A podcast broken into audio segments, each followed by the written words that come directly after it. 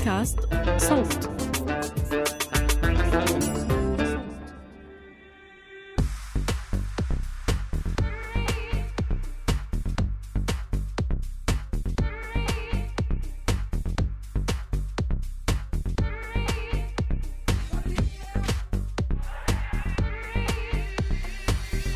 مرحبا. أنا تالا حلاوة من فريق صوت. معكم في حلقة استثنائية لمناقشة قضية صحفيات مدى مصر اللي وجهت لهم نيابة استئناف القاهرة تهمة نشر أخبار كاذبة من شأنها تكدير السلم العام وإلحاق الضرر بالمصلحة العامة.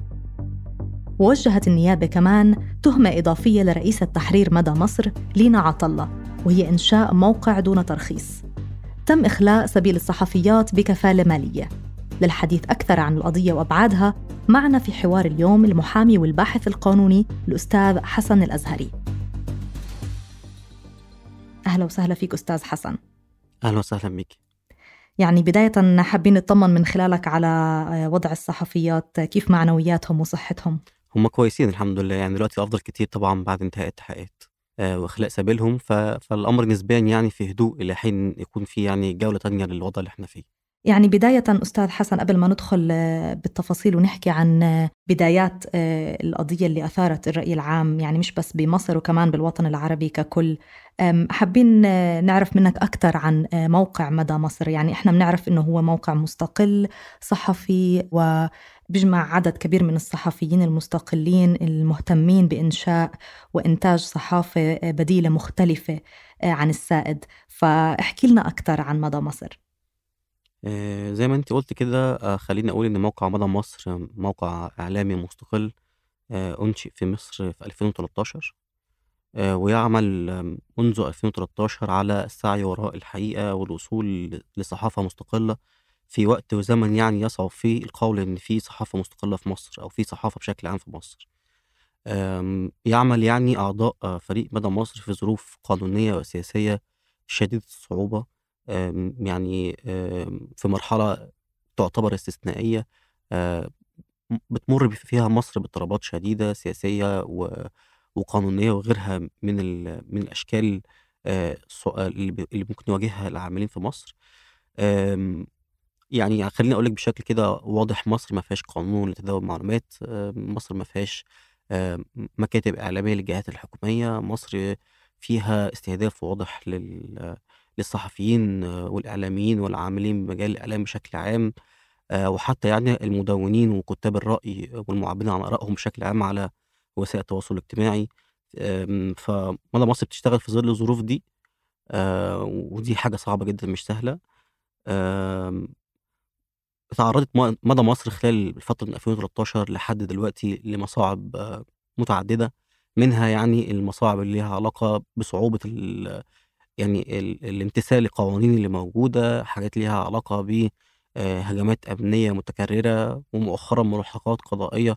بحق أعضاء الأعضاء عدد من أعضاء الفريق. أكيد. يعني ممكن بالتحديد نحكي عن هاي الجزئية آه، وهو أحدث حدث صار اللي هو طبعا إخلاء سبيل الصحفيات بكفالة مالية لكن القضية الأساسية بلشت من وقت ما نشر مدى مصر تقرير آه، عن تغييرات داخل حزب مستقبل وطن بسبب وقائع فساد آه، تم نشره بآخر الشهر الماضي ب 31 أغسطس. من وقت ما تم نشر التقرير وحتى وصل الاستدعاء الرسمي للأربع صحفيات في مدى مصر شو صار تداعيات بهاي الفترة؟ هل وصلكم أي نوع من التهديدات أو من الأخبار بأنه ممكن فعلا يتم استدعاء الصحفيات للتحقيق؟ بعد نشر الخبر يوم 31 أغسطس يوم 1 سبتمبر آه، حزب مستقبل وطن اللي هو الحزب اللي له علاقة بالخبر المنشور وهو حزب الأغلبية في مصر اللي يعني أصدر بيان وضح فيه يعني آه، إن كل ما جاء بالخبر هو غير صحيح ومغالطة كل المعلومات والبيانات اللي في الخبر وعزمه على اتخاذ الإجراءات القانونية اللي هيتم استخدامها ضد موقع مدى مصر ومحرري الخبر. بعد بعد صدور البيان آه، بدأت المواقع الإخبارية في مصر ومواقع التواصل الاجتماعي في تداول بعض الأنباء اللي ليها علاقة بتقدم بعض قيادات الحزب وبعض النواب نواب الحزب مستقبل الوطني يعني بتقديم بلاغات آه، لأقسام الشرطة المختلفة والنيابات والنيابة العامة. آآ لحد يوم 1/9 إحنا ما كناش فاهمين أبعاد الموضوع أوي، آآ يوم 2/9 آمم أحد العامل أحد الصحفيات ال المتهمات في القضية جالها استدعاء من من من نيابة الأقصر، ومن اللحظة دي فهمنا بقى إن البلاغات هتتحرك وإن هيكون في يعني موجة واسعة من البلاغات ال اللي ينفع أو يعني ممكن يتم استخدامها ضد صحفيات مدى مصر. يعني آه، أستاذ حسن ممكن معلومة يعني بهذا السياق بأنه مدى مصر يعني محجوب أساسا آه، في مصر فليش أقلق هذا الحزب تحديدا بالرغم من الحجب يعني عدد كبير من المصريين ما بيقدروا يحصلوا على هذا التقرير بكل الأحوال يعني موقع مدى مصر آه، كان من ضمن المواقع اللي تم حجبها. في مايو 2017 ضمن أكبر موجة من موجات آه، الحجب والحجب في مصر ما كانش شيء يعني دارج وما كانش موجود في السياق المصري ولا القانوني ولا السياسي إلا إن في عام 2017 تم آه، يعني إخضاع عدد كبير جدا من مواقع الحجب تحت داعي إنها آه، بعض المواقع التي تبث أخبار كاذبة أو التي تنتمي إلى جماعة الإخوان المسلمين طبعا وده غير صحيح.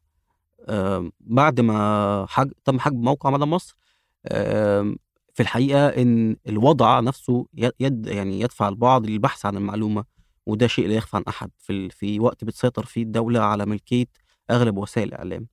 وبالتالي يعني المستخدم أو القارئ أو المهتم بيبحث ليصل للحقيقة آه وإن كان الموقع محجوب إلا إن هناك متابعين آه لصفحة آه مدى مصر على مواقع التواصل الاجتماعي سواء على فيسبوك أو تويتر. وكمان في مستخدمين دلوقتي بيجيد استخدام الفي بي ان لكن رغم إن في جمهور آه متابع لمدى مصر إلا إنه يعني صعب إن إحنا نقول إن هو حجم الجمهور اللي ممكن يقلق حزب الأغلبية في مصر. ولكن ممكن يكون السبب وراء قلق حزب الأغلبية هو وجود قلق الحقيقية داخل الحزب وتغييرات ضخمة. آه وممكن يكون افتعال الأزمة مع موقع مدى مصر هو نوع أنواع يعني آه محاولة إبطاء عجلة التغيير داخل الحزب. وممكن يكون ليه أسباب سياسية إحنا يعني لا نعلم عن شيء في الوقت الحالي. لو بدنا نتحدث عن آه، التقرير الأساسي اللي استند على أربع مصادر آه، أستاذ حسن يعني برأيك لو كان مستند على وثائق معينة أو أدلة أخرى هل كانوا رح يقدروا يرفعوا نفس القضية ولا كان رح تتغير الحيثيات؟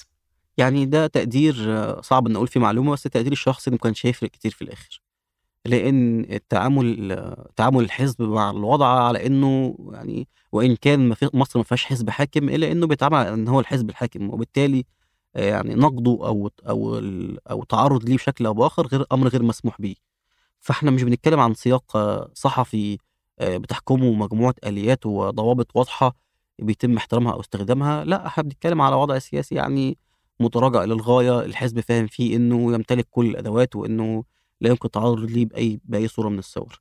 فتقديري الشخصي لا ما كانش هيفرق كتير إذا كان في مستندات أو وثائق آه ليها علاقة بما تم استخدامه أو تداوله في الخبر المحل التحقيقي إذا آه، وصلنا لعند مرحلة أنه آه، تم استدعاء واحدة من الصحفيات ومن ثم تتالت الاستدعاءات. آه، يعني لو تحكي لنا تفاصيل أكثر عن كيف صارت الأحداث بالترتيب وكيف كانت التجربة خلال التحقيق. لأنه كمان من خلال التقارير لاحظنا بأنه تم استدعاء والتحقيق مع كل صحفية على حدة. هل هذا أيضا إجراء قانوني؟ إحنا بعد ما عرفنا إن في مجموعة بلاغات اتقدمت وحصل استدعاء لأحد الصحفيات يعني توجه مكتبنا يعني للبحث حوالين بعض البلاغات المقدمة فتوجهنا لعدة أقسام آه، شرطة من الأقسام اللي مكون فيها الصحفيات. وسألنا يعني إذا كان في بلاغات مقدمة ولا لأ وبالفعل وجدنا إن في عدد كبير جدا من البلاغات. فأقسام مختلفة زي اسم مصر الجديدة واسم عين شمس واسم الأزبكية وغيرها من الأسامي ففهمنا إن في موجة كبيرة جدًا من البلاغات صعب إن إحنا نرُد عليها كُلّنا على حدة، يعني صعب إن أنا أروح لكل مُقدِّم بلاغ أقول له نفس الكلام.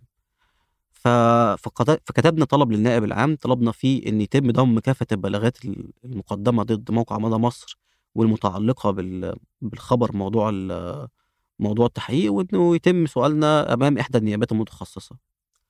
وقدّمنا الطلب ده للنائب العام، وبالفعل في اليوم التالي لتقديم طلبنا تم توجيه استدعاء لأربع صحفيات آه، منهم رئيس التحرير لينا عطله كما تم إرسال عدد من هذه الاستدعاءات أو صورة من هذه الاستدعاءات يعني إلى نقابة الصحفيين المصرية آه، علشان يعني يمثلوا أثناء التحقيقات سواء من خلال محامين النقابة أو أعضاء مجلس النقابة.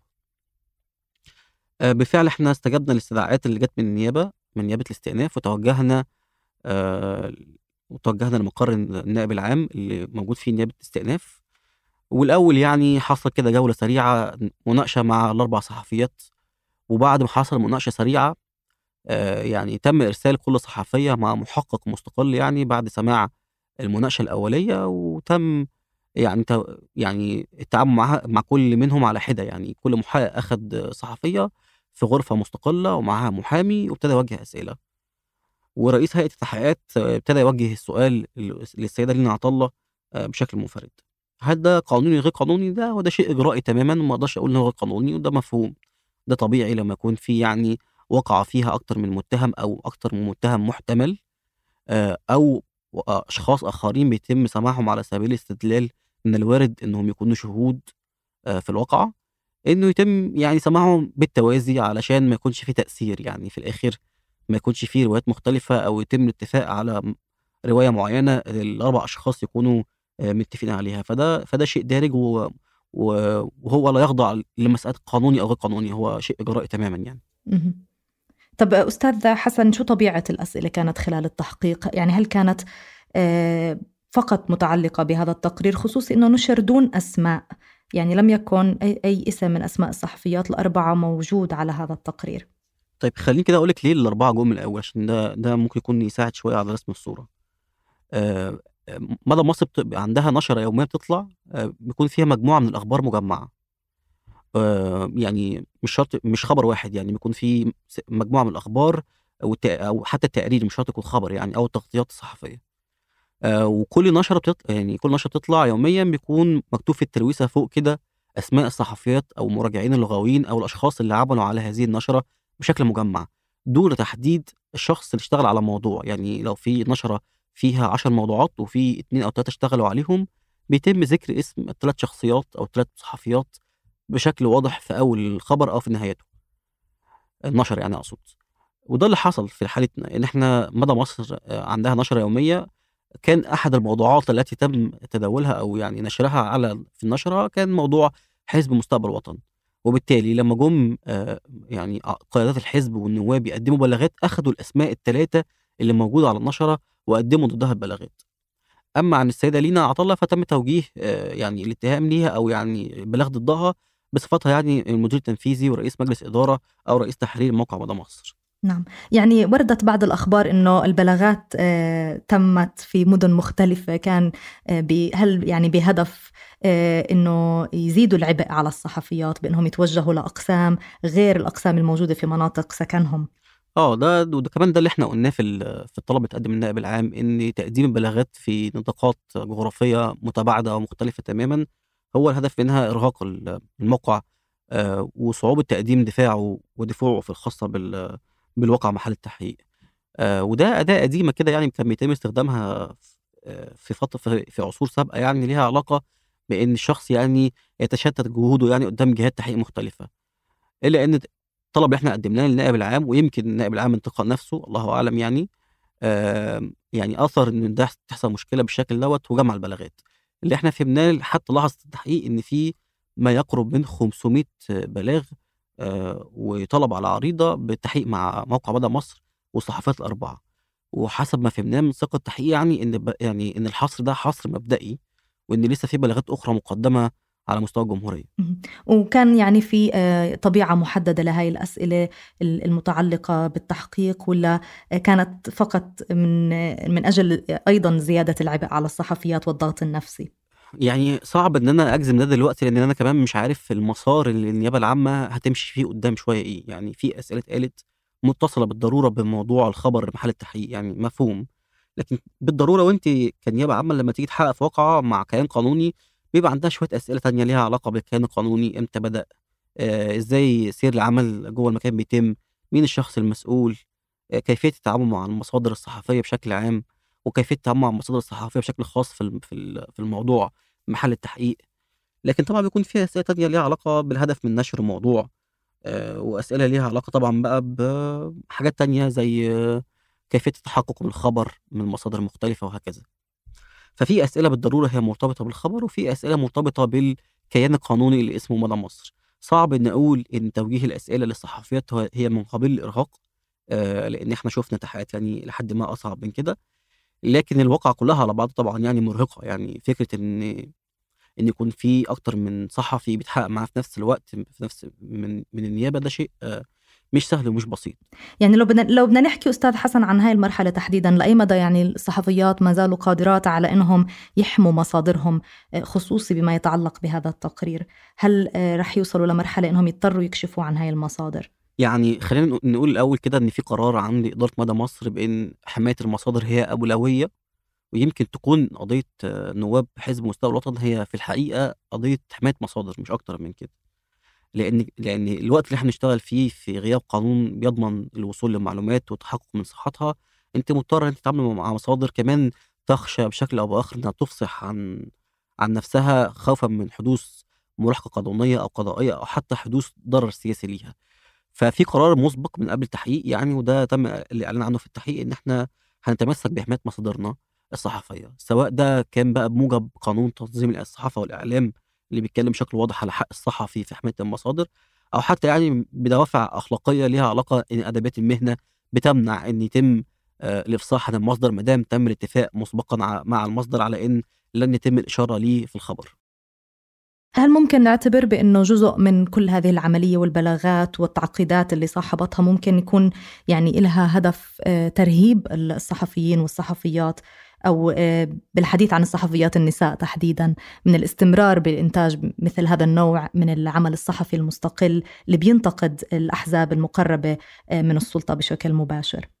يعني هنا ممكن أقول تقدير مش أو رأي يعني مش ما عنديش معلومة ممسوكة لكن يعني هو من وجهة نظري إن آه البلاغ أو بلاغات الهدف منها هو تهديد موقع مدى مصر، وإن موقع مدى مصر على سبيل التحديد يعني مستهدف لأسباب ليها علاقة ب بإنها صحافة بتشتغل بشكل مختلف تمامًا عن الصحف اللي موجودة في مصر أو عن أغلب الصحف الموجودة في مصر، وإن مدى مصر واحد من المواقع المستقلة القليلة جدًا اللي ينفع إنها تُحصى على أصابع اليد الواحدة، فيعني صعب إن أنا أقول إن إن ما فيش استهداف، لأ في استهداف آآ لكن استهداف النساء بشكل عام الصحفيات يعني ما ما أقدرش أجزم بدوّة، لإن في سياق كده له علاقة إن اللي تم ذكر أسمائهم كان للأسف 3 بنات في النشرة، بالإضافة إن لينا عطا الله هي بالضرورة هي رئيسة التحرير، ففي هذا السياق يعني صعب أقول إن في استهداف للصحفيات، لكن بشكل عام يعني النساء في مصر يعني في كافة المهن بتعاني من مشاكل ضخمة، يعني مش محتاجين ندلل على دوّة أو آه يعني.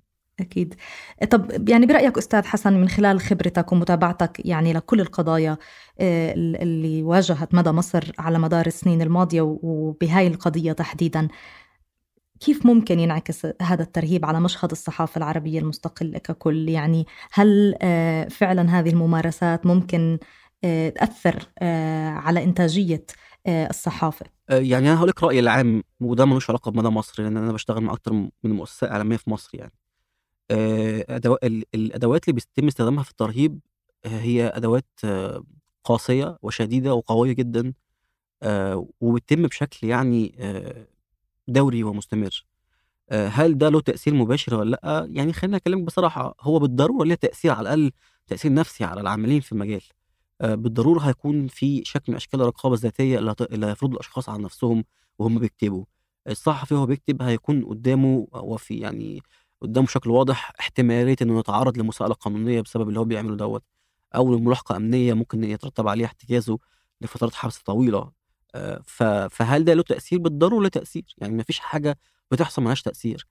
لكن رغم رغم التأثير ده اللي أنا باقوله إلا إن ال الصحف المصرية يعني بشكل خاص ويمكن الصحف العربية المستقلة بتضرب مثال يعني يُحتذى به فيما يتعلق ب بمقاومة هذا السلوك و أو هذه الممارسات يعني، وإنها قادرة رغم كل المصاعب دي تشتغل وتكمّل وتشتغل في ظروف صعبة جدًا. آآ يعني صار كتير كمان ضغوطات من وبيانات صحفية صدرت عن مؤسسات حقوقية دولية، هل ممكن نعتبر بإنه هاي التحركات مفيدة؟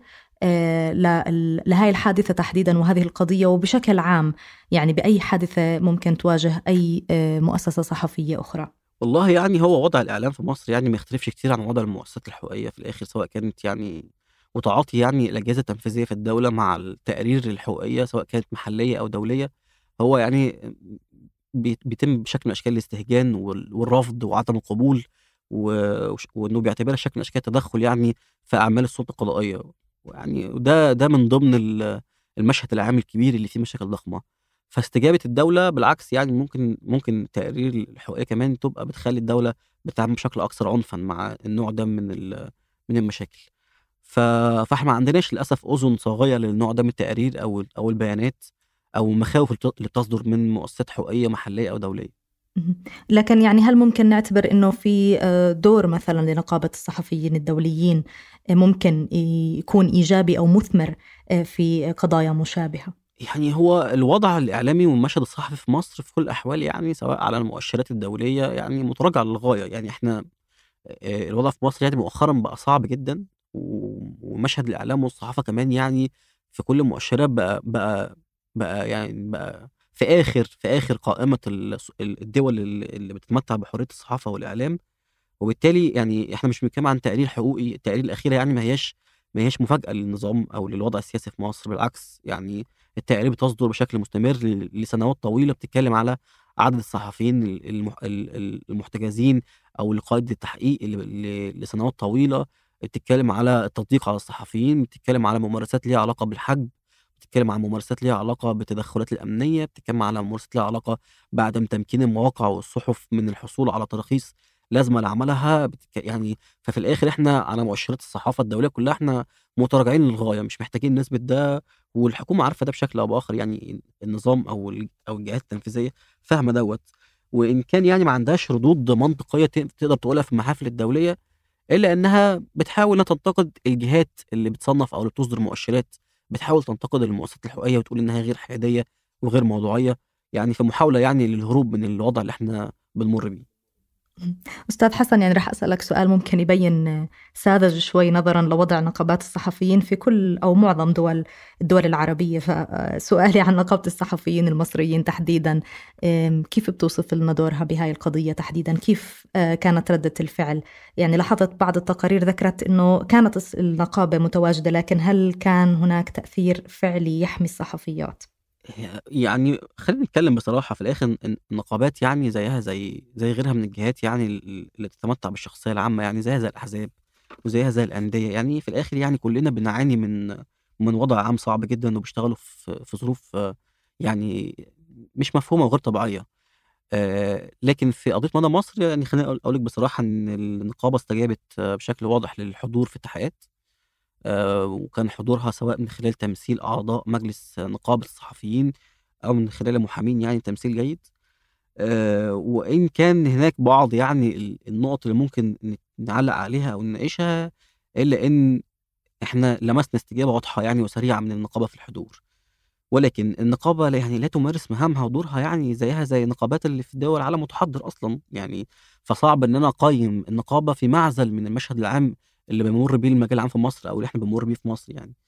آه لكن في في اللحظة دي وفي الحالة دي أقدر أقول إن النقابة كانت سريعة الاستجابه آه واضحة وداعمة لموقف آه، إدارة مدى اللي كان عنده رغبة واضحة ومباشرة في حضور التحقيق والاستجابة لطلب النيابة والحفاظ على مصادرها وتمسكها بأقوالها. فالنقابة كانت داعمة دوت وعرضت على النيابة يعني صور مختلفة لحماية الصحفيين اللي بتحقق معاهم سواء من خلال إن التحقيق يتم اخضاعه لقواعد التحقيق الإدارية بالنقابة وكمان طلبت يعني إن يتم إخلاء سبيل المتهمين بضمان النقابة وده وده في الآخر مطلب يعني آه، بيتم بيتم إبداؤه لما لما لما أعضاء المجلس يحسوا يعني في الآخر إن في احتمال إن يتعرض الصحفي للحبس. اذا أستاذ حسن شو السيناريوهات المتوقعة بعد إخلاء السبيل؟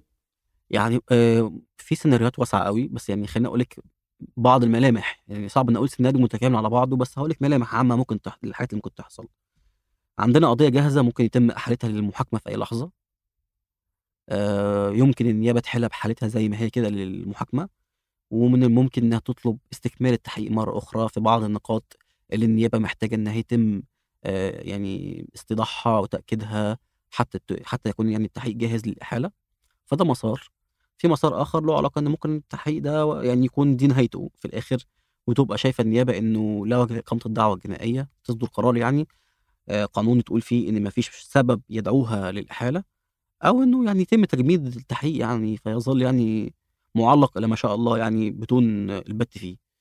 آه، دي الملامح العامة لكن الملامح بقى أو يعني الأثر اللي هيفضل موجود معانا هو إن النيابة العامة وجهت بشكل واضح وصريح آه، لإدارة مدى مصر هو إنها بتدير موقع بدون ترخيص في مصر وده يمكن اللي هك ده ده الأثر اللي هيفضل مترتب معانا بقية الفترة اللي جاية. لأن مدى بتحاول بقى لها أكتر من أربع سنين من أكتوبر 2018 إنها تحصل من المجلس الأعلى لتنظيم الإعلام والصحافة على ترخيص عشان تقدر تمارس مهامها في مصر. إلا إن إحنا ما كناش بناخد أي رد من المجلس الأعلى للإعلام إلا أننا فوجئنا أثناء التحقيق إن إن إن المجلس الأعلى للإعلام رفض يمنح مدى مصر الترخيص في شهر يناير 2021 وده ما كانش اتصل لعلمنا بيه قبل كده.